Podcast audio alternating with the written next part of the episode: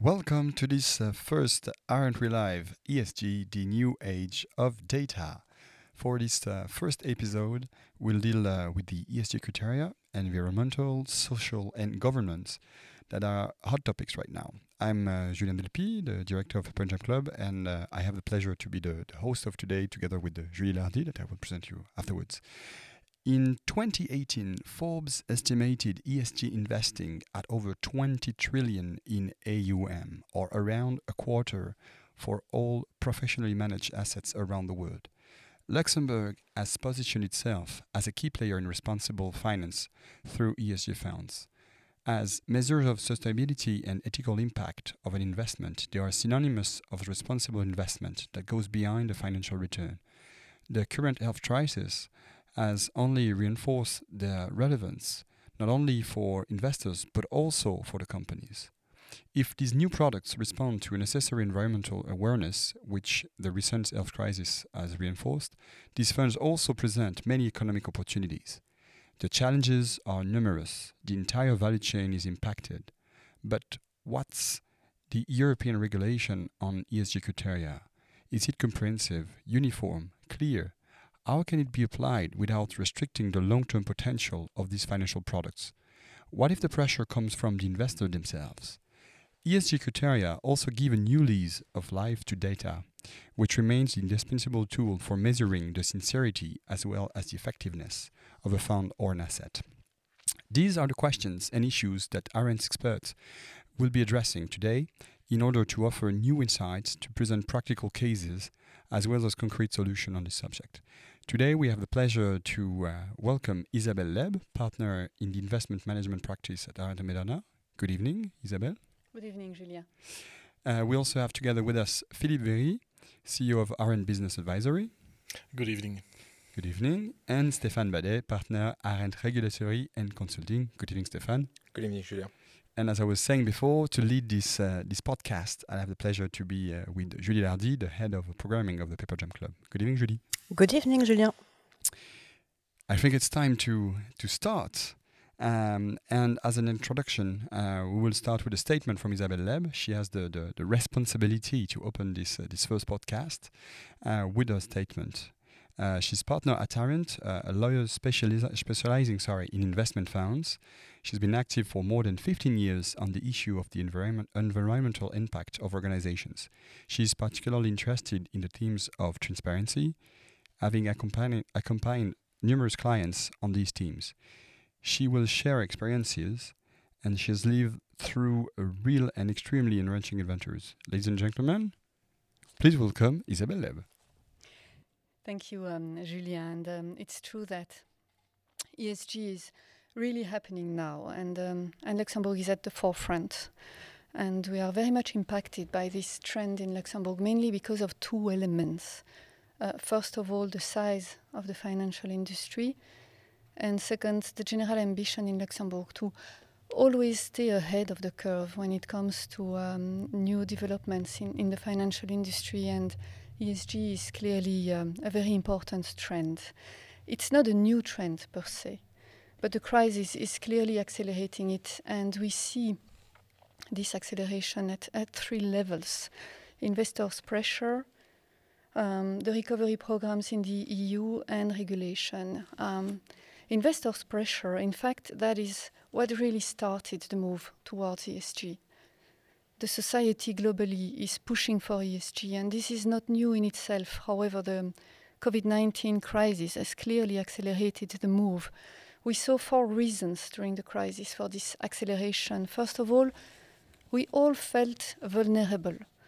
Um, we felt that elements in our environment can actually have a very strong impact on our lives. And we realized even more how important it is to take care and to respect our environment.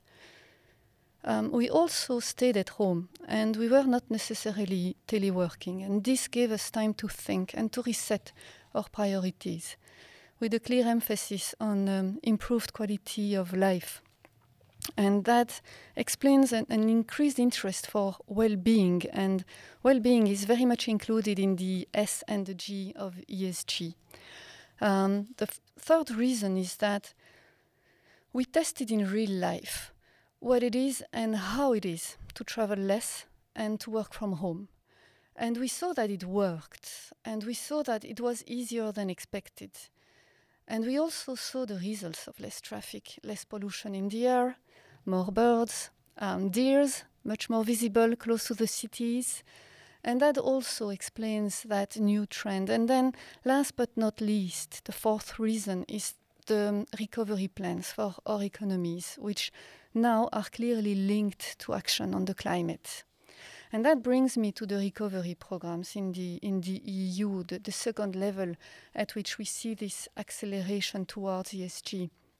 In December last year, before the crisis, the EU Commission was presenting the Green Deal.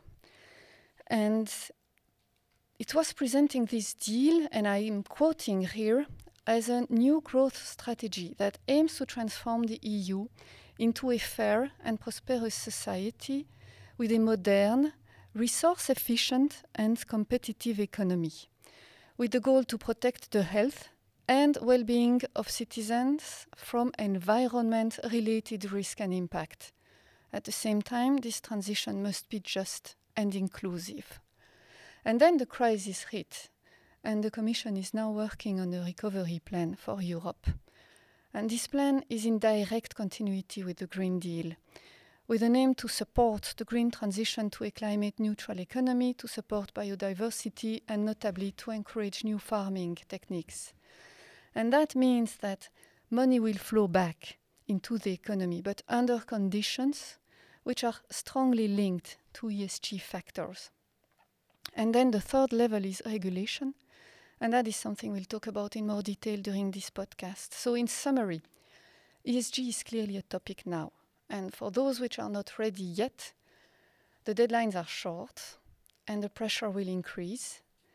And it's very much a challenge now because we do not have 100% visibility on what it is that we have to do and on how we will exactly get there. Thank you for this comprehensive uh, statement, Isabelle.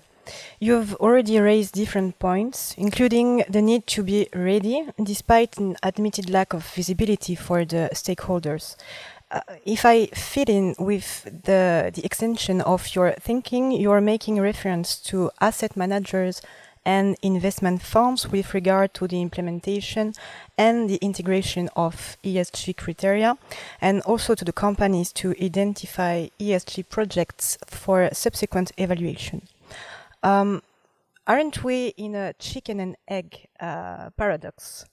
Stefan, uh, Philippe, what do you think? Do you have uh, I think there's a there's, a sense, uh, and that probably will come clear uh, on our discussions that it is a bit of a chicken and egg situation in the sense that you have uh, pressure on asset manager, uh, and we'll talk about the disclosure, so reporting some informations and being transparent to uh, to investors and they have to rely on on data uh, which are probably not not around. So uh, you know this is uh, something that is, is clearly apparent from from the situation today. Now, what I hope is that we're going to be in the virtuous circle, meaning that there's going to be pressure from asset manager on targeted company to produce the data. That you know the company will want to receive cash we want to invest and so they will be willing to actually provide that data and that you know uh, will be then uh, communicated to uh, to investors. And so you know I, I want to be hopeful and uh, that will be for the the benefits of, of everyone.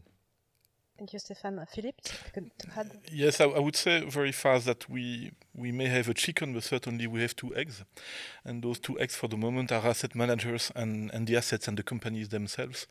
Um, both sides they know reporting, but at a different extent. And both sides, some of them, have already engaged since years in ESG programs, who are not called ESG, but it was engaged. So now what I hope is an alignment. Uh, we need harmony and harmonization and alignment between all those stakeholders to work together and to bring the best case uh, to be examples for the other ones. Thank you. Uh, I think we can go ahead.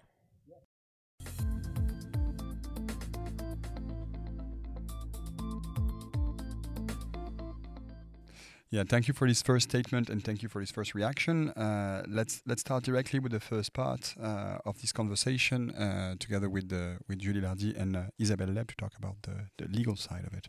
Yeah, thank you, Julien. Um, indeed, let's stay with you, Isabelle, to go more into details of the regulatory framework. Uh, but before a first skewer of questions, if you don't mind, what is the hierarchy of roles? Where does the first push come from? Or, in other words, are the economic and regulatory words following the societal trends, or is it actually the contrary? Well, it's, it's true, really, that the first push came from investors, and um, the economic world is, and to a certain extent will have to be, following the trend. And this, because of this societal pressure, and also because of the conditions attached to public support. To the extent that a company wishes to receive a loan or to benefit from a guarantee, it will have to submit a plan integrating ESG elements. And the regulatory world is following the trend. And very interestingly, there is a very clear bridge here between one, the society represented by its public authorities, i.e., the EU and the local governments, two, the regulator, and three, the financial world. So it's a bridge with three pillars, and I explain myself. With the economies at a standstill, Public authorities in Europe see an opportunity to rebuild those economies, but on revised grounds, in, in ways that could help solve the climate crisis rather than make it worse. And that is the first pillar of the bridge. That leads to the drafting and the implementation of regulation that will help do that, and regulation is the second pillar of the bridge. And in doing that, the financial world is clearly being used as a tool financial actors are typically ch- channeling money, and that can be public or private money. And the regulation which is being drafted or being implemented now in the ESG area is forcing them to integrate the ESG criteria into the way they invest those public or private monies. And that is the third pillar of the bridge.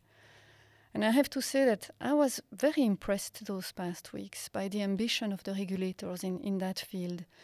Regulation was announced for the first two quarters of this year. But then we were all hit by the COVID 19 crisis. And the lockdown clearly slowed down the drafting and the implementation of many pieces of um, regulation, but not, in fact, regulation relating to um, ESG. And we saw, in fact, the contrary. We saw an acceleration in the drafting and in the influence of regulation in, in that area. And that is a very clear message, a strong signal. The regulators' work on ESG was not slowed down by the crisis, it was accelerated. And that is remarkable. If we consider the regulatory aspect of the ESG criteria, uh, according to you, what are the main trends in terms of regulation and what are the rules to be applied? Well, Julie, in fact, um, I would list four main trends. Um, the first one is transparency. That's really the first one that comes to my mind. Um, the message is you should tell your clients, your investors, what it is exactly that you are doing. And you should tell it in your sales documents, on your website, and in your financial reports. And you should not missell. You should not greenwash.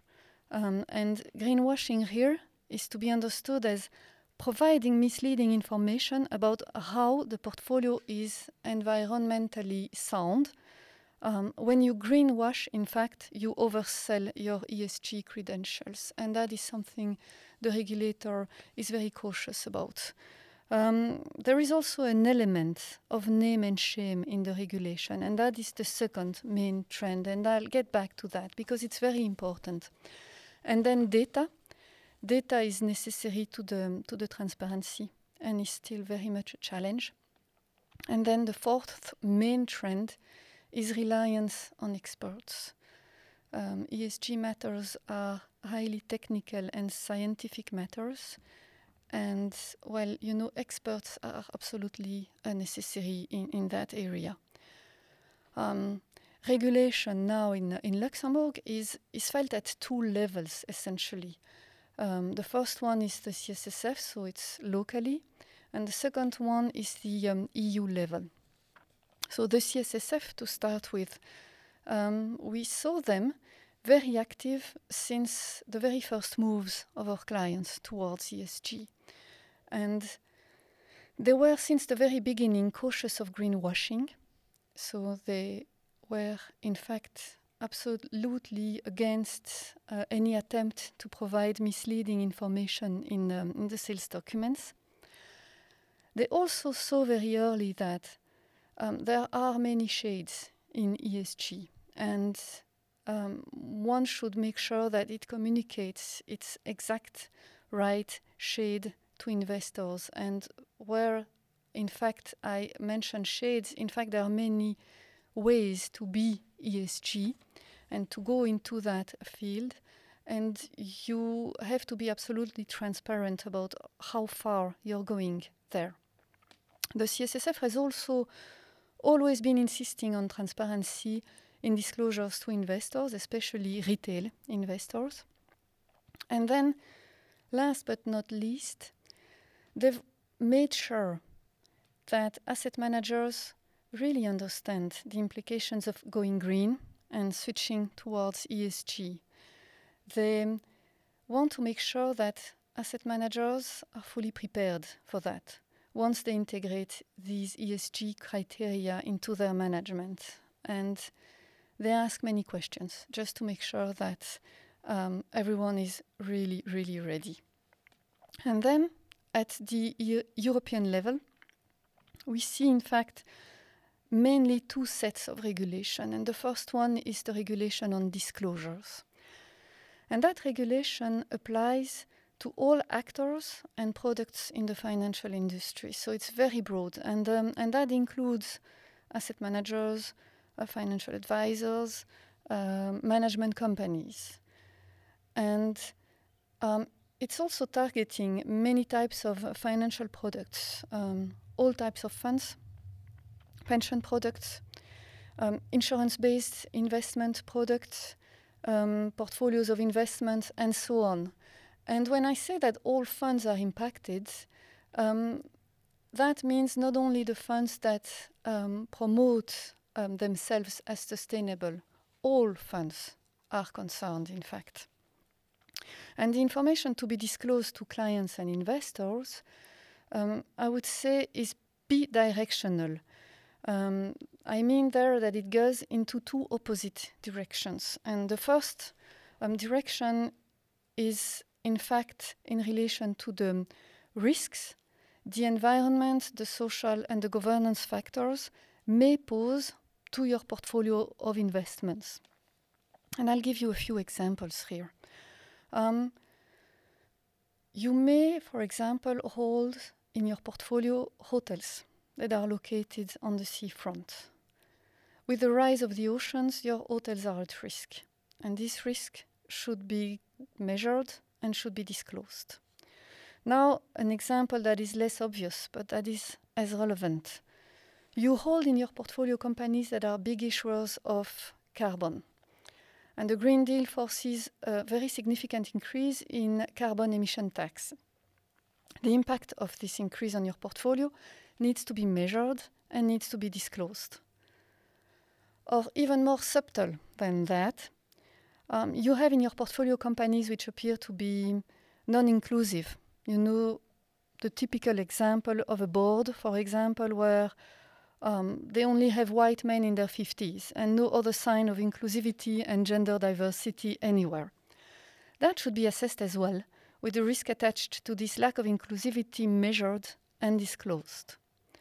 So you measure and you disclose the risk ESG factors may create for your portfolio. That is the first type of information to be provided. The second type of information goes in the opposite direction um, our investments may create risks for the environment and for social and governance factors. And those needs, those risks um, need to be considered, they need to be measured, and they need to be disclosed. And that is called the disclosure of the principal adverse impact. For example, you invest in um, companies um, which still make an extensive use of plastic. Um, they sell drinks in plastic bottles, for example. That will have to be disclosed as well. And that is going to be more painful and more difficult to do. Um, first of all, because there is an element of name and shame in it. Um, given the societal trend I just described, who wants to be seen as careless when it comes to clean and green investments? The regulation allows some of the actors in the financial market to opt out from that type of disclosure. Um, but if they want to make use of that possibility, that right, they have to explain why. And that is very difficult to do. Um, they have to do it in a way that is convincing to their investors. And given the societal trend I just described, well, it's not easy to do. Um, it's also painful and difficult in, as a disclosure because measuring the impact on the environment and on social governance factors is not easy. In fact, there is not enough data to do that right now. Data is not always complete, is not always reliable, and is not always easily accessible to do that. And that is something my colleagues will explain much better than, uh, than me. Um, and well, you know, funds that do not promote themselves as sustainable have to um, proceed to those two types of disclosure. Now, if they do promote themselves as sustainable, or if they promote environmental or social characteristics, they even have to provide more info as to you know how they achieve that objective and how successful they were in achieving those objectives. Now that is the regulation on disclosure. There is a second um, regulation which is very important, and that is the EU regulation on taxonomy. Um, that regulation on taxonomy complements the regulation on disclosures by better defining what is an environmentally sustainable activity and what is an environmentally sustainable investment. Um, first of all, it defines sustainable as an activity or an investment that contributes to um, one or several environmental objectives, and, and it's cumulative here, and that does not significantly harm any other environmental or social objective. And that is called the do not significantly harm rule. And that is very important as well, and is still very much of a challenge now in terms of you know measuring that, assessing that, and disclosing that. So the idea is that your investment cannot create more harm than it creates benefits. The second objective of the regulation on taxonomy is to create a common classification system to determine what is environmentally sustainable. There are six EU objectives climate change mitigation, climate change adaptation, circular economy, less pollution, protection of water and oceans, and protection of biodiversity. And the taxonomy defines criteria which allow to determine when an activity or an investment effectively contributes to one of those six objectives. So the idea here is really to create harmonization and to create consistency in the interpretation and the use of those concepts linked to the um, environment. And that taxonomy is to be used globally. Um, I mean here not only in the financial world, it is to be used throughout by the EU as global guidelines in the context of environmental policies.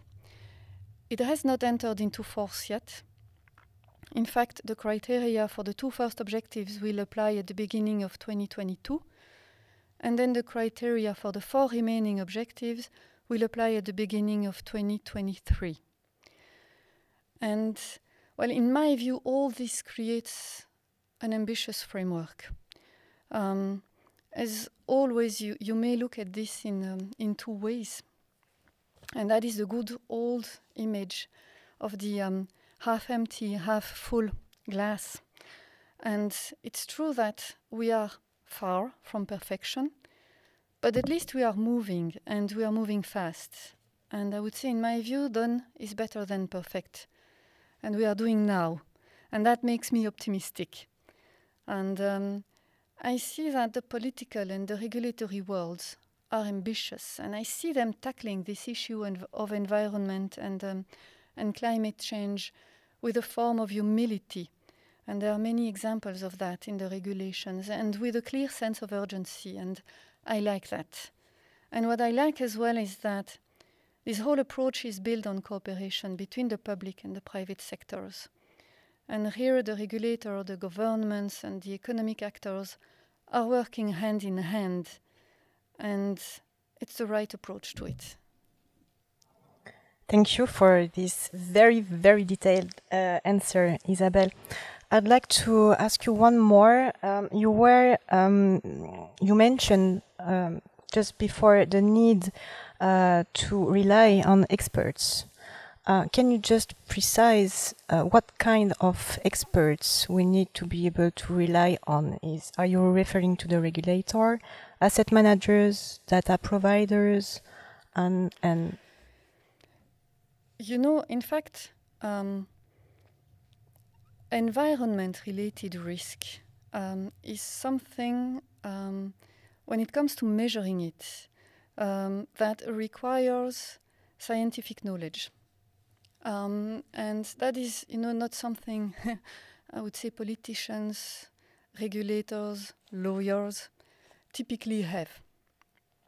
So there needs to be um, consultations with experts, and those consultations are taking place, have taken place in the past, and that is very useful. And you know, that is one of those examples of humility I was just mentioning.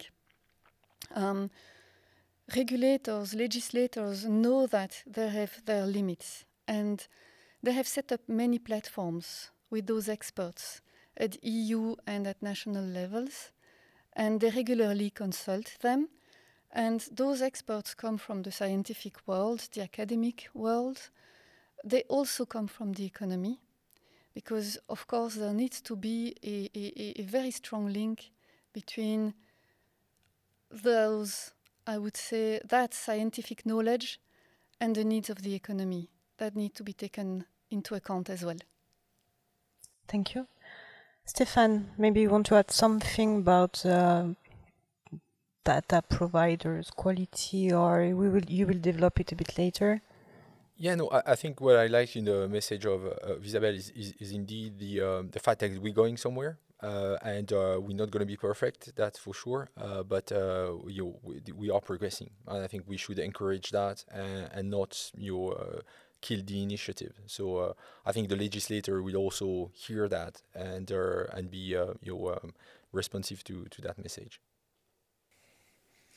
If you may, I would like to add something. I'm quite optimistic, like Isabelle, but there is something I would add on top of humility, which is great, is that we will have to face forgiveness. Um, and why? Because if you look, um, some two, three years ago, a very well known um, automobile brand was basically on the top five of the the ESG uh, compliant company. And and today technology controls audits and whatever the evolution is making that quite different. And we have a lot of technologies today that we will push um, believing very truly uh, and sincerely that they are quite uh, quite well equipped to to make a better future in terms of ESG but maybe in some years we will discover that it was not so pinky, but it will be a good step anyway. So we need to accept that it's not, not going to be perfect, to be humble, but also to, to include forgiveness in the behavior we have. Thank you, Philippe. Thank you, Isabelle. Thank you, Stefan, as well. I think we can go ahead with you, you Julien, sorry.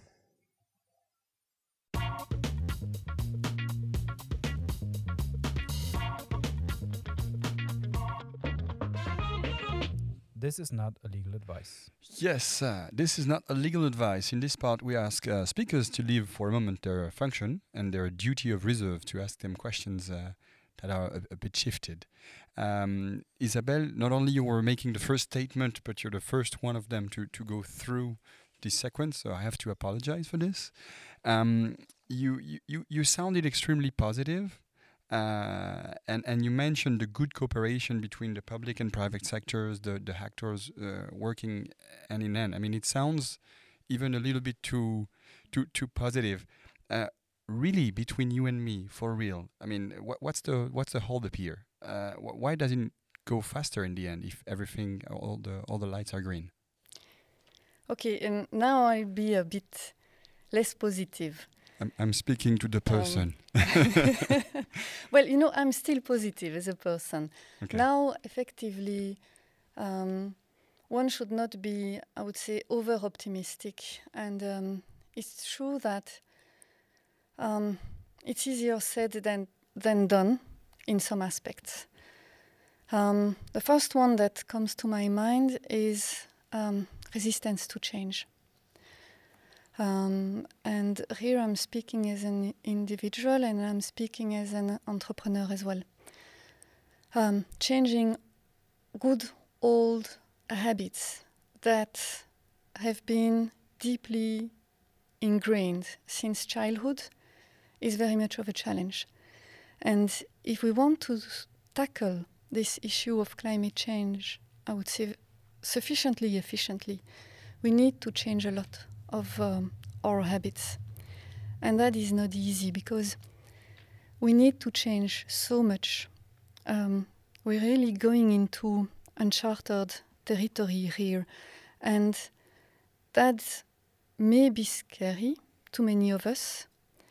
And that also requires that we constantly keep in mind that we have to change those habits. And that is also very much a challenge. So that explains why it's difficult. And it seems difficult also, but here I'm really relying on, you know, what I read from experts, um, because technology is not up to speed yet, not in all sectors. And we need to change so much um, that we do not necessarily have all the necessary tools available. Um, so that, of course, is something we do not control, but it's there, and we also have to do with that. And what is complicated as well is that, you know, as very often, experts do not always agree between themselves. so, you know, the question is, you know, who should we be listening to? Okay, that is not easy. And I also referred, and that will be, you know, my last reason, or at least the last one that comes to mind, that very strongly link that um, needs to be made between that needs, or those needs for change, and the needs of the economy. You know, ESG and the economy um, need to go hand in hand, and that is possible.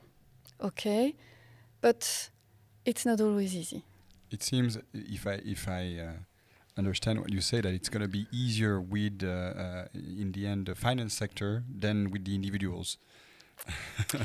Yes, yes.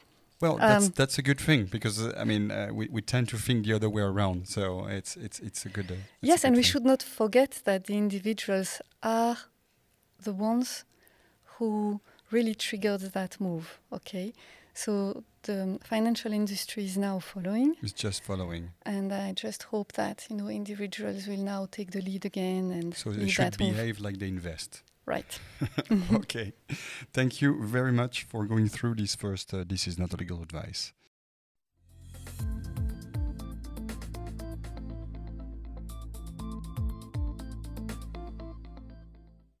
Okay, it's time to move to the the second part of this uh, of this podcast. Uh, we'll have the pleasure to uh, to have a speech between uh, Julie Lardy and, and Stéphane Badey, uh, partner at, at, Regulatory and Consulting.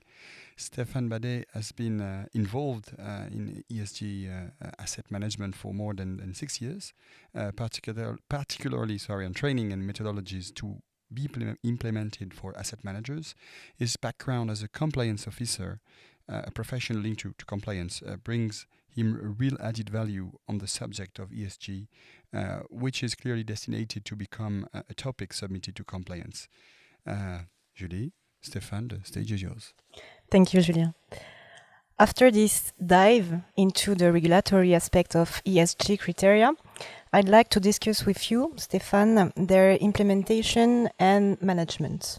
And here is the first question How does it work in practice for asset managers?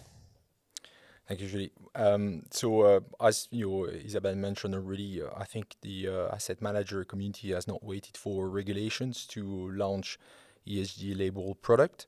Um, and in the absence, uh, in a way, of strict guidelines, but also with the presence of uh, multiple uh, guidelines or label, they have all built their own um, kind of methodology. So I mean, if you want to simply put it, you can imagine like a scale. Uh, Isabelle already referred to the the 50 shades, and that's what we call the 50 shades of green uh, with Edens, which is, you know, the methodology which evolved around that scale from negative and exclusionary screening to, uh, I would say, impact investing. Then there's a tipping point around the concept of ESG integration.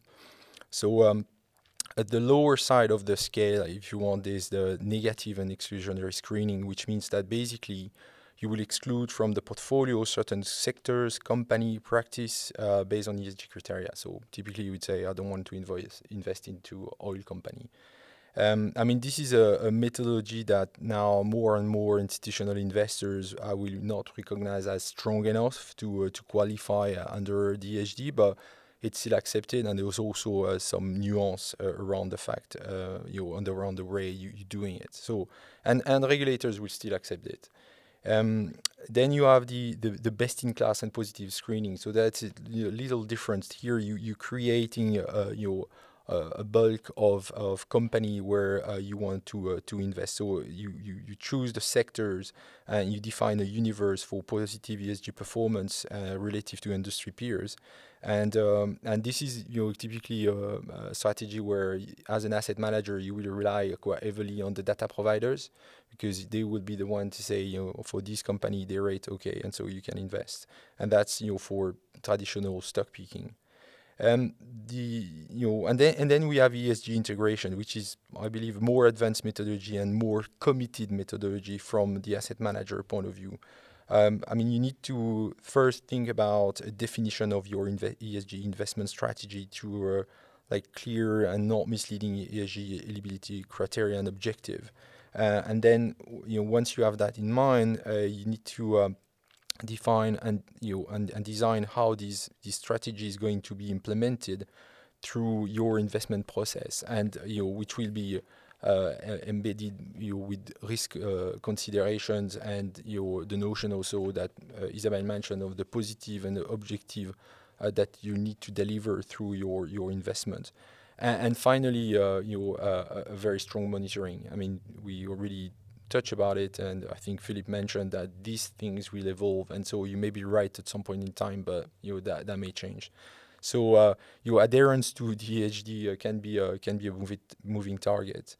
Um, so you know, obviously, in, in, that context, in that type of environment, the sourcings of you know uh, quality data will remain a, a, a challenge, and uh, you know the the securities selections and, and, the target selections will be based on, on quantitative and, and some qualita qualitative assessments uh, will require, as Isabelle mentioned, you know, expertise in the in the analysis. Um, the also the other component which I believe is, is key for asset managers in that sector is to uh, to put a long-term uh, type of mindset uh, for uh, you know succeeding and uh, you know they will also uh, need the time to see the occurrence of negative events and see how that affects their their portfolio.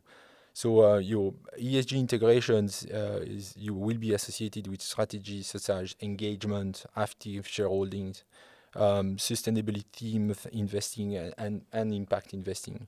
Um, so there is a notion of you know corporate engagement, uh, which means employing shareholder power to influence the, the corporate behavior. And uh, um, you may have heard in the news that you know some influential asset managers uh, are putting pressure on corporates, so the target company, uh, to remind them of their own ESG objectives or to uh, bring them into um, the, the right path uh, in, in light of, of ESG. So uh, you know, we, we, can see this with oil company uh, which have engaged into zero carbon emissions activity under public and and you know, pressure from the shareholder, and the shareholder in that case are, are the asset manager. Uh, so um, uh, you know, um, interestingly also you can see that th- this corporate engagement uh, can be done through the discussions uh, at board, um, you with the management, or through the exercise of, of voting rights. and, and there again, you have the regulations catching up because these are some themes and elements that are covered by the shareholders' right directive, which has been implemented in Luxembourg in August 2019. So, so again, it's a, it's a combination of you know a practice and then the regulations catching up, which bring us to uh, potentially where we want to be. Um, just um, you know, finally on, on impact investing, I think it's in, in important to make a, a, a distinction here. Um, Anne Contreras from from our uh, home you would be very pleased that we we talked about them. I think you know this is I would say the most achieved uh, type of ESG investing, and um, it includes strategy with target investment which aim at solving social or environmental problem but um, here, I think there is these are you know the, the the objective in terms of social and environmental uh, can be as much as important as the uh, the financial returns. And so they you know, in in the the process they put in place, uh, they really measure the the impact uh, of the investments made, and uh, they um, you know they they um, this this is one of the the, the key element they're going to measure obviously on top of, of the financial return. So uh, generally, when you, we talk about ESG, we actually uh, putting them a bit outside of the of the group, uh, just because also in terms of size, I mean, we are not taking talking at all about the same size of investment.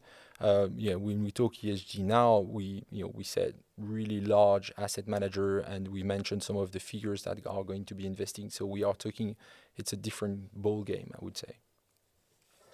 Uh, just quickly, you uh, mentioned um, the uh, need, um, like the importance of the um, sourcing quality um, for ESG dat data.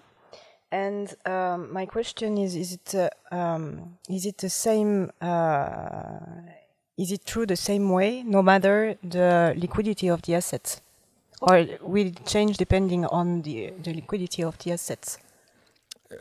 No, so uh, you're, you're, right. They, they are clearly different uh, ways to uh, to do this, and uh, the um, uh, the data you're going to source uh, is, are going to be completely different whether you are an equity manager or if you are in the alternative. So, equity manager, I believe, will tend. I mean, some of them have built your team of analysts internally, but no, not everyone will be in a position to recruit uh, ESG analysts. I don't think that the university will produce enough people to uh, feed uh, these positions. So if you are young, young people now, you know, join the, the, the crew because there's going to be some some uh, some requests there. Um, and on the alternative, obviously, it's more you know um, um, because the, the size of portfolio are generally smaller. Then you you have direct access and you can build your own data um, uh, provisions. It's so it's it's a different different environment.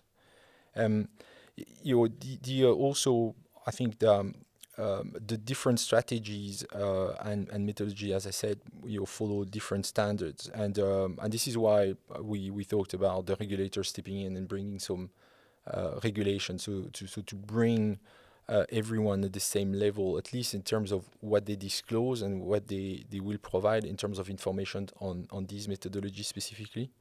Um, they, they are also, um, as I mentioned before, there were some existing uh, standards that were uh, before um, and that's still uh, used by asset managers. So you know, I can mention the UNPRI, uh, so the UN Principle for Responsible Investment, which is like a global reporting project on responsible investment, and they have a, developed a framework which is a step-by-step information on how to develop tools to enc- encourage responsible investments, uh, and also you know the PRI provide like resources, research, and educations, and and would facilitate the collaborations to help.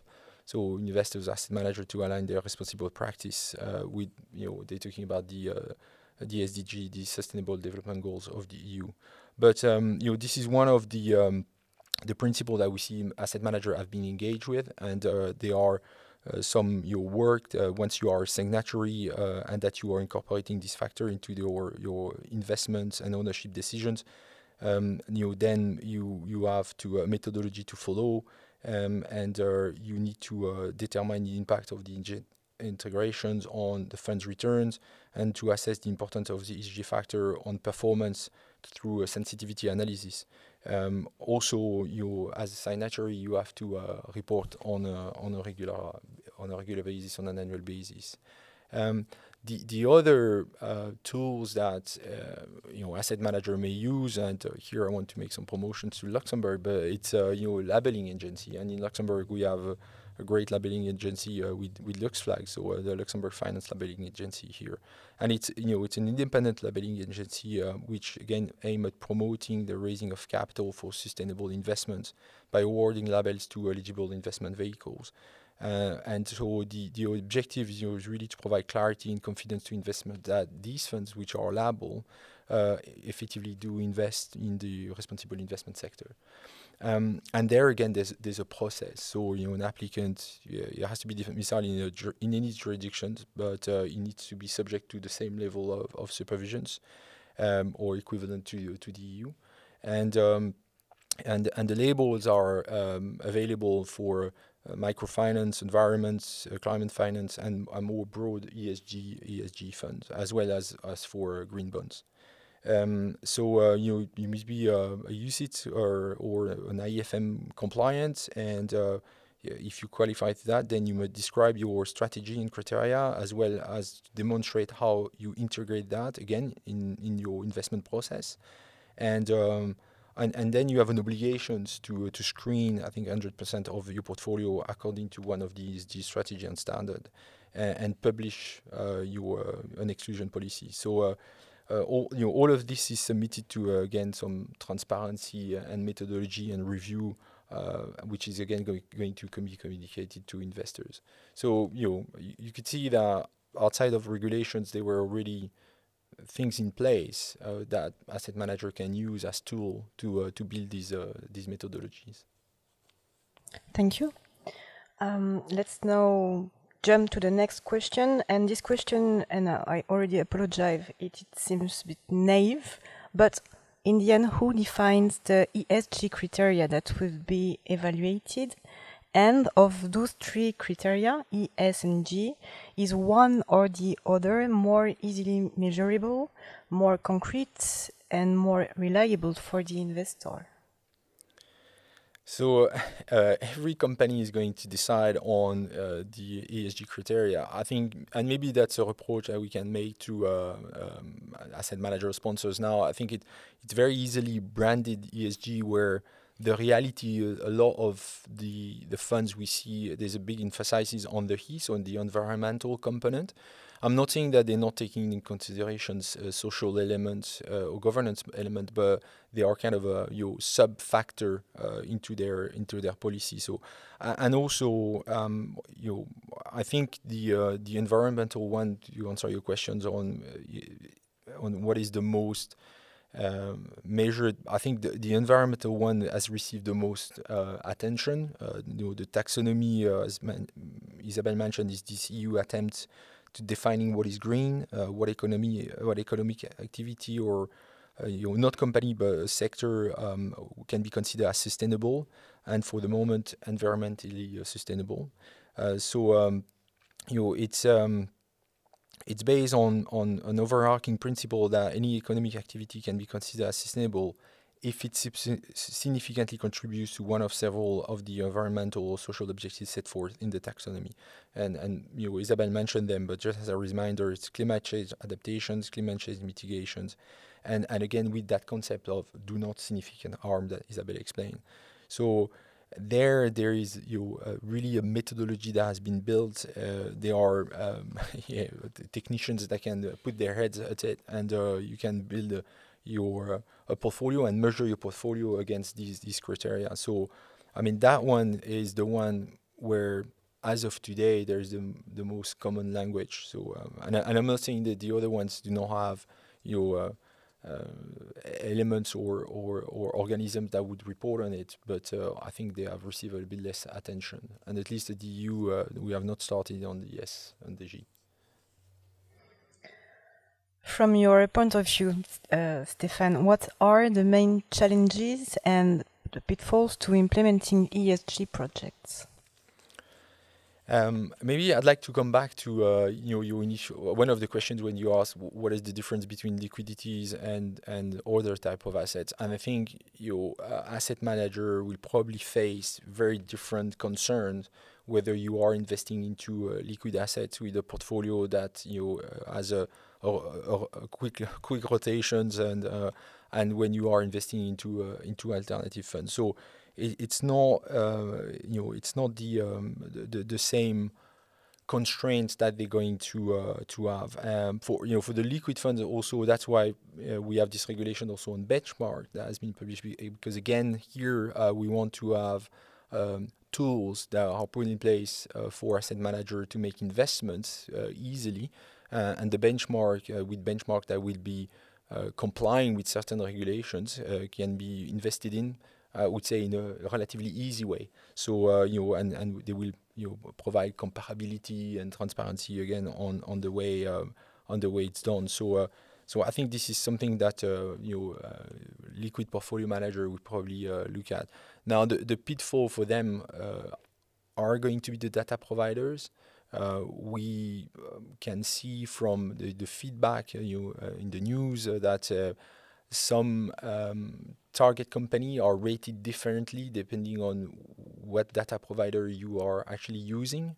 Um, so uh, obviously, uh, maybe uh, we'll see now uh, asset manager using several you know uh, data providers so that to make uh, an idea, a more precise idea of where the, the company starts. So that's going to be something that you know they they will have to to work with and and understand.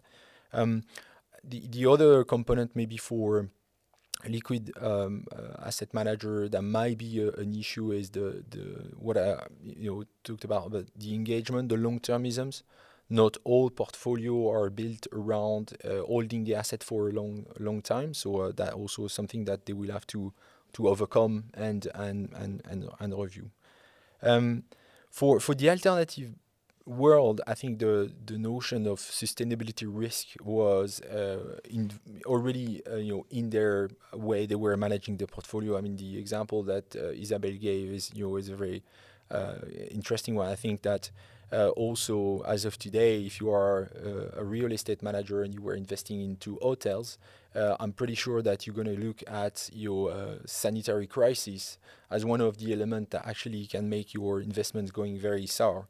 So you know these are the things that uh, I think they were already there, and um, you know the, the the way social unrest or uh, governance uh, could affect the the portfolio, the value of the portfolio that was there. The the complexity uh, and again Isabelle mentioned it is more around this adverse impact. Um, which you know, requires defining how investment decision impact negatively the sustainability criteria. Um, and you know, my view is that the, the, key of successful integration of such concept will reside in a, in a step-by-step approach. So, um, you know, asset managers should have obviously the means of their ambition, but should also be conscious that they may not be where they would like to be very quickly. Uh, so it would require commitments uh, because that's going to be uh, quite a long journey.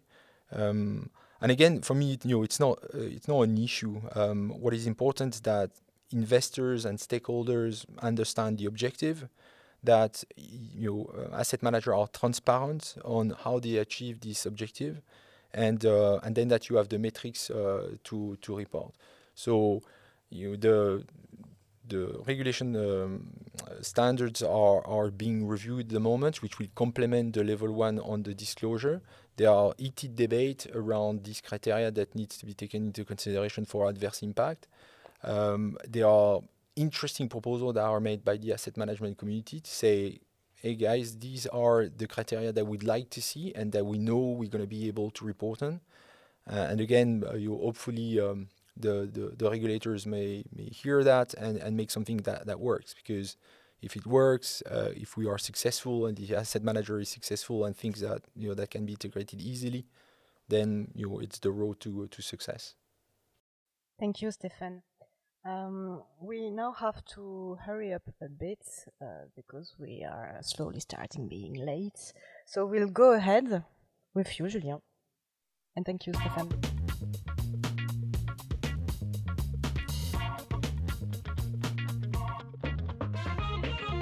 This is not a legal advice. Yes, welcome to this second. Uh, this is not a legal advice sequence, and actually, this is not a legal advice because uh, Stéphane is not a lawyer, but still, you're gonna have to do the same exercise. Uh, leave for a moment your your function and, and your duty of reserve, uh, and and ask. uh, I mean, an answer from your heart. So. Um, for you, Stéphane, it's it's all about completing sentences, so it's it's quite easy. I do the beginning, and and you do the rest. Um, so to avoid ESG to be only a polish, one should uh, walk the talk. So uh, make sure that uh, whatever uh, you're going to say uh, can be effectively substantiated by procedures, process, and the demonstration that this is effectively done. And you know, start small. and There's no no worry. let's let's say you cheated a bit. let's say you should finish the sentence, not make three sentences afterwards. Uh, sorry. but walk the talk was great. Um, the first thing to do for an asset manager to embrace ESG is uh, get trained. great. Now you got it. Yeah. Perfect. Um, a small step in ESG is uh,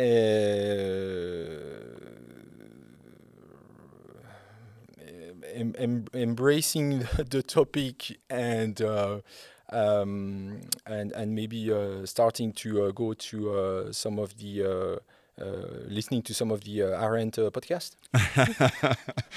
that is a bit cheating, but that's good. And and last but not least, my favorite my favorite criteria in ESG is, and this is a personal answer.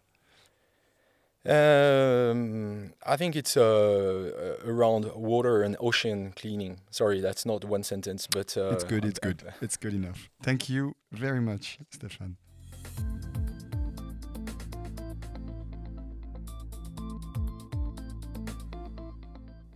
So it's time to move to the to the third and, and last but not uh, least part of this uh, podcast. Uh, CEO of Arendt Business Advisory, the economic and financial management and consulting arm of the Arendt Group, and with a solid experience in your renewable energies, Philippe Very has been working on this issue of the ESG criteria since his arrival at the group.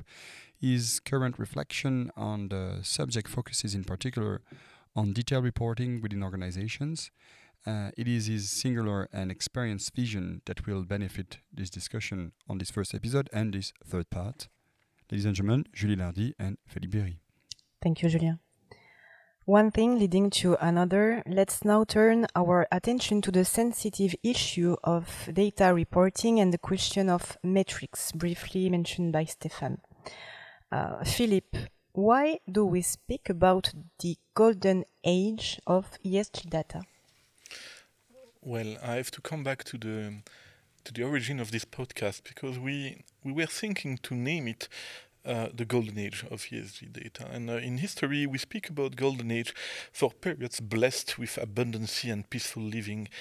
This golden age of ESG data that I believe will will come, and we're at the dawn of it, is used because many others like me believe that in the next decade, and I would even put an S to decade. So the next decades, ESG-related activities, uh, Senso Largo said, um, will uh, will be um, reinvigorating the economy and supporting a new abundant and positive period. So you see, I share the optimism of my colleagues on on, on these aspects, um, and this will be to transforming for the better. But while not changing it, and that's very important, our societal system with a growing layer of ethic, societal awareness, and green respectful behaviors. So we believe in change, let's say. Why do you say not really changing it? Well, because people must not be fooled, and I think transparency that we talk a lot about needs to be also uh, clearly said in this aspect. All what happens, and I've been involved in in, in uh, green energy and all all what the states has done the last 15 years. Um, I mean, we, we want to change the society, and, but we will not change the system. What we do now with ESG is not getting rid of capitalism and getting rid of the perpetual growth as the underlying criteria for capitalism, which is okay. I mean, I have absolutely no feeling against it, no problem. But it needs to be said. It's not like we are changing the world in every aspect. We are trying to use the current system that is still in place and we, we don't know how, how long, and most probably long. Uh, and we, we try to, to improve and to get better using the system. And this uh, very large initiative of ESG in the financial world is really a good opportunity to do so. So, according to you, this golden age of ESG data will last? Yes, absolutely. It will last. I said uh, I think it, it will take some decades. Um, if you look back, I mean, um, every industry needs data to, to perform well. Uh, and basically, uh, to properly run, an industry must rely on a set of relevant, replicable, consistent, usable, comparable, and quality data. So data in ESG is today an infant. Um, it's it's new. It needs to learn, to grow, to experiment, and within time to reach a certain maturity and stability that we have already know and faced with financial reporting. So mastering data collection, data control, and reporting for all those non-financial metrics will take time to be reached, but it will become essential uh, in the same time to ensure some competitive advantage. So I explain when everyone and we all believe that the majority of asset managers will come uh, to let's say use the ESG criteria as a as a big criteria in their uh, investment decision, then how to make the difference between all of them? The data is one of the uh, elements that could make the difference. Mastering the data. Um, so then they will be able to differentiate. Um, and uh, I, I, would state even that uh, it's not even the golden age, but I think in the next some years it will be the, like the gold rush, you know, that we faced 117 years ago in California. So, but that will be the gold rush for data.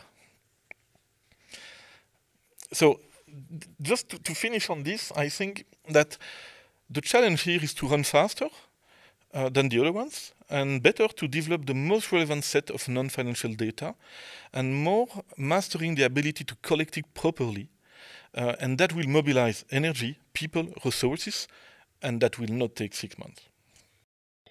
You compare the quest for data to the gold rush. Is, uh, is this a fight? I think absolutely, uh, and it's already a fight. It's already a war. Let's let, us let us call it the data war. I mean, um, the, the point it has already begun because uh, you have seen a lot of major financial data provider and even new major player in non-financial data providing just emerging. And those global players whatever from Morningstar, Bloom, Bloomberg, Thomson Reuters, Sustainalytics and, and all those global players have well understood the potential benefit of expanding into non-financial data. Um, and they've all they've developed their offer to the market. Stéphane has just said very very truly the problem is that methodologies are different. Um, benchmarks may be different, so who to believe, how to select it, and so for the moment we just use many of them. So the, the, challenge behind all those initiatives uh, will be to ensure at the end of the journey that the frameworks and the methodology are comparable and transparent. Uh, at least that we can easily understand why results could be different according to the global framework used. Uh, today, we have seen statistics that say that results can vary up to 50% depending on the framework used. So harmonization will be a key for the future. Definitely. Uh, this uh, this being said, what are, according to you, today's challenges in ESG implementation? Well, there we need to see that uh, there is uh, three positions here. There is the asset manager position, there is the manager of the asset, also, which is a little bit different, um, and, and, the investor, uh, whoever it is, institutional or public. So if I look to some questions and concerns that we, we, we, should find answer to at the asset manager level is, for example, uh, what do I have to monitor and implement to be ESG compliant, which was basically what Stéphane was talking about, taxonomies, regulations, and so on and so forth. We could also ask the question how to compare between my assets because there is um, heated, heated debate now about comparability. Do we have to compare between assets? Can we compare between assets? Will it be possible to do so? Um, the third one, for example, they could raise uh, as concern is how to ensure that true and quality data is provided by companies. Because it's, um, it's great to rely on data, but how to control the, the the reality of this data. And it's even more than that, because when we talk about adverse impact, it's not only do, do we get the right data, but do we get the data on what we should get the data on? And that's a little bit different. So at companies level, for example, we can answer some concerns, and that are the challenges. Why? What should we measure? I would like to come back to, to, to what Stéphane said. Um, my opinion, having worked a lot with the, the, the, underlying assets, so the companies uh, in alternatives, um, this is also a strategic project for a company to implement non-financial reporting. Um, we are very well done in financial reporting. Since 20 years, we have implemented things like balance scorecard, which was enlarging the reporting abilities. And now we, we would like to implement non-financial reporting. It is a strategic project for a company, and that is a challenge. And the way, in my opinion, to cope it, of course, could be through uh, voting rights but the best would be through collaboration between the asset manager and the manager of the asset to make that strategic intent align. Because I, I truly believe, believe to, to speed up the process that um, alignment will be, will be necessary. So companies would also say, okay, how to build an ESG reporting that helps not only my uh, investor, but would help also my organization. Um, I mean, the, the, aggregated metrics that we, we could provide to uh, to the market is certainly not usable uh, in in all the departments of a company and all the subsidiaries of a company. It needs to be uh, at a at another granular level. Um, and of course, a company needs to know how to build a, a, a, data repository that is really reliable. And if we look to the investors level, I mean, we have challenges too. Uh, how I am sure that uh, my investment are ESG compliant? I mean, okay, it is said so, but how do I control the reality of that? Um, where comes from the, the, data? What is the quality of the data? What is the reliability of it?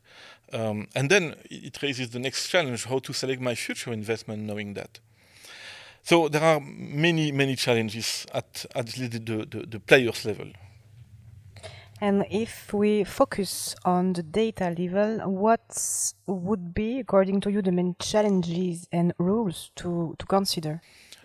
So yeah, here I would say that again I will I will just talk about the at the asset level. I would say um, there are many many rules. I, I, would not go in detail to everything, but there are many rules, and some are more important. And the first one is monitoring what matters. I mean, it's it's um, it's incre- I mean, since, since 20 years, I was teaching about reporting in, in, business school, and I was looking to the to the works of uh, very very well established companies, and we are monitoring from time to time things that have absolutely no use. And when you look to the to, to the percentage of reporting used, it's maybe 50, 60 percent. So the first thing is that when we enter into this kind of project of building a non-financial reporting plan, as this is a strategic project, we need to define what really matters. What do we want to measure? We have said for the moment it's the E part that is mainly measured, but why maybe we would like to measure the the G part, the governance part.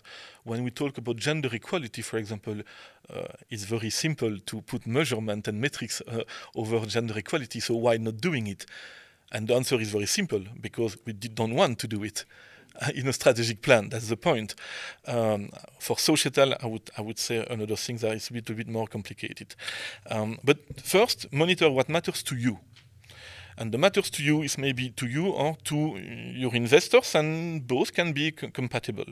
Um, to do that, you have, of course, Stéphane told it also, uh, existing taxonomies, uh, as well as benchmark and labels. That's great again at asset management level it's great. It, it, it eases your work and um, uh, and it helps you. At companies level it's very interesting but it's not usable. And that's not the, the purpose of it. I mean it's just um, something to guide you into what you should let's say have as an outcome. But in at companies level it needs to be more detailed to be usable by everyone and accepted by everyone uh, so the first challenge here is then to try to measure what really matters, and to do so, this requires launching a real strategic project within the organization. The second one is ensure data consistency. Um, it's very nice to have data, but if the data is not replicable, uh, it's not consistent, it's not comparable, then you will face a problem for the analysis. Um, again, um, I mean, I don't mind if you want. I mean, I have, I have no feelings, uh, neither bad or good feelings about the fact that you may just want to be ESG compliant and put that on your website. I mean, okay, go, great. I mean, I think every small step is a good step. So that, that's the point. Um, but if you want something that is really used uh, and, and, and, and be able to to be developed in a good way when regulation will be more stringent and when the investor will be more acquiring, uh, then you need to ensure that data consistency from the beginning. Um, let's have an example about water consumptions. You talk about oceans, I will talk also about water if you don't mind. Um, at the asset manager level, the, the, the, the, ratio between water consumed and recycled could be interesting. And it's very interesting. At company level, I mean, if there are, let's say, 12 sub-processes and each sub-process is uh, consuming water, you don't care about the global view. You want to have the specialized view. You will have a ratio about consume water and recycle water per sub-process. So that's a way to align the interest of the asset manager and the manager of the asset. So the, um, the third one is you have to monitor what is material. Don't make ratios to monitor peanuts things. I'm really sorry to tell that that way. Um, but that's why usually in projects we build what we call a materiality matrix. So we have seen all the elements we would like in the strategic project to measure, and then we decide which one is the more relevant uh, in the first phase. Um, because we, we have also to remind that the scope of ESG is, is pretty large. Um, and it's very, very much larger than financial reporting, so we need to make priority. The, the, the fourth one is data needs uh, to be qualitative, recurring, stable, and replicable. There is one very well-known rule in the data world since decades, which is called GIGO. Um, I usually make a joke because GIGO is like for lamb, and I, I, I, make a joke with cooking. I will not have the time today. But anyway, the GIGO principle is very interesting. Um, it's garbage in, garbage out. In every intelligent system that is using data, when you enter crap data, don't expect to get out good results. So will only get crap results. That's why, again, small steps are better than being willing to be perfect. You certainly have to decide which data you are totally sure it's reliable and stable and use them and maybe not having all the reporting you like. And this the next step maybe is to improving another data source. Then the, the fifth one is um, monitoring what you can influence at asset level. Huh? I talk, I'm, I'm, talking about the asset level. I mean, do, I've seen reporting where the um, ECB uh, interest rate was, was, was a ratio in, in reporting. Well, um, I'm, I'm, very happy that someone can influence that, but that, that's a rule. I mean, you just monitor what you can influence because then you can give responsibilities and someone can be objectivized uh, on, on the improvement of the ratio. Um, a comment, no, because data can be very deceptive. Um, one of the biggest challenge I see in the next years is to find intelligent and uh, let's say um, efficient ways to control the data that will be provided up the value chain. Um, because the data now that we are talking about is not only the company data, it will be also the stakeholders' data. So you will ask your supplier as a company to give you data that will allow you to build your own ratio and to prove that you are ESG compliant. So it means it's not only your own responsibility, it's the responsibility of someone else. You have no influence it, which is a little bit contradictory to my previous principle, but that is an obligation here. So everything relies on trust and control. So what I was I'm expecting um, as regulation in the future on that field is to have more stringent uh, obligation of auditing for data and, and, and publicity of and transparency of those those auditing. Last one, I think it will be for, let's say, longer future, but usually we say in modern reporting that we should try to have as much predictive data as possible. It's very interesting to see and to, to monitor the past. It's tremendously more interesting to monitor the future. So in my wa water consumption um, example, of course, I can give the water consumption and the recycling, but if I could put, you know, some indicator, some metrics that says those are the, um, the triggers to the water consumption, then we are beginning to be predictive. What is interesting in being predictive is that the people that will be able to do so, they will be ahead in terms of investment selection and looking what kind of risk and uh, reputational risk they, they, that, that could come. And that's very important to build that in the reporting. Thank you, Philippe. Um, so that's where the seven golden rules uh, to consider when implementing ESG. I would have a, a, last question for for you, Philippe. Um, what is the parallel between financial and ESG reporting in the end? well, Julie, I think I said it a little bit before. ESG reporting is is, is a child, is an infant. Uh, when financial reporting is a very mature and adult uh, um, adult person. Um, also, financial reporting relies on very detailed accounting techniques, comparable since years, quite well adaptable between geographical areas and comparable between them, and used by every company to report um, and by every investor to analyze an asset. So we have um, a common ground that is, um, you know, used since years. Um, that is a big challenge for the ESG part, of course. So as it is stable in time, repeatable, comparable, and quite qualitative, um, and also thanks to the auditing obligation uh, and all the professional standards that has been put on top of that. Um, there is no perfect system, and we have seen with a lot of cases that even financial reporting can be deceiving, but it's a very, very small margin of it. So uh, the second wave was uh, 20 years ago. Um, I was teaching 15 years ago balance scorecard. So balance scorecard was invented by Kaplan and Norton and was a way to present reporting with very, very um, um, with metrics that were not only financial, so marketing metrics, sales metrics, HR metrics. It has been pushed since 20 years. It's, it has become whatever the name we take. There are many other um, theories of this kind of reporting, but at the end of the day, it's 20 years it has been pushed in the companies. So there is a, a, background there. Um, so because of that, a certain level of robustness and stability has been reached and has been proven. And then we come to the next wave. The next wave is this pure from qualitative, subjective, and quantitative reporting that will be embedded in this non-financial reporting for ESG purpose. Um, and that is covering so much larger uh, areas and metrics. So again, then it will it will be I think the same path. We will come to something robust, but it will take time.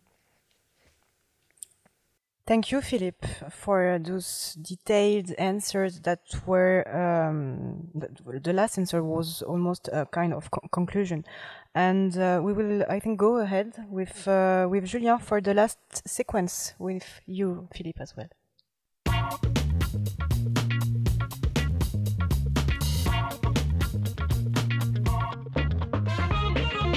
This is not a legal advice. Yes, and this is still not a legal advice because uh, we do something at uh, Arendt today, and I only have one lawyer, so uh, I'm quite disappointed. Uh, well, uh, you still have to answer with your heart and, and, and, and put aside your, your duty of reserve. Um, for you, Philippe, as, as you seem a bit talkative, um, you, you will have to answer yes or no. So the, the, the principle of neither yes nor no but in reverse. So it's it's it's it's quite easy. I know it's it's, it's hard, but you you're gonna have to answer yes or no. Is the growth of ESG compatible with the global economic growth? Yes. Well, well done because you no no hesitation. When it comes to criteria, is comparison reason? um, uh, no. not always, I would have said. yeah, I know, I know. You wanted to say not always, yes. Uh, but in, is, is monitoring all that data something costly? No. And and I give you I, I, I give you something to open it. Is it an investment? Yes. You see, I understood where you wanted to go. Thank you very much for answering and, and respecting fully the rule. Thank you.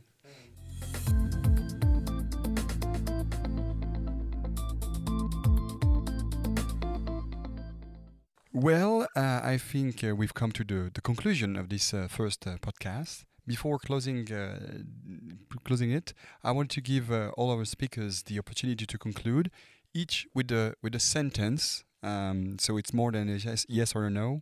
But try to stick to a sentence. And as you were always the first to speak, Isabelle, I'm, I'm sorry, we'll have to start with you. What is your conclusion sentence? Uh, just one sentence. Hmm, that's a challenge. Um, I would say this um, ESG can only work to the extent it proves to be positive for our society, for us as individuals, and for our economy, our businesses.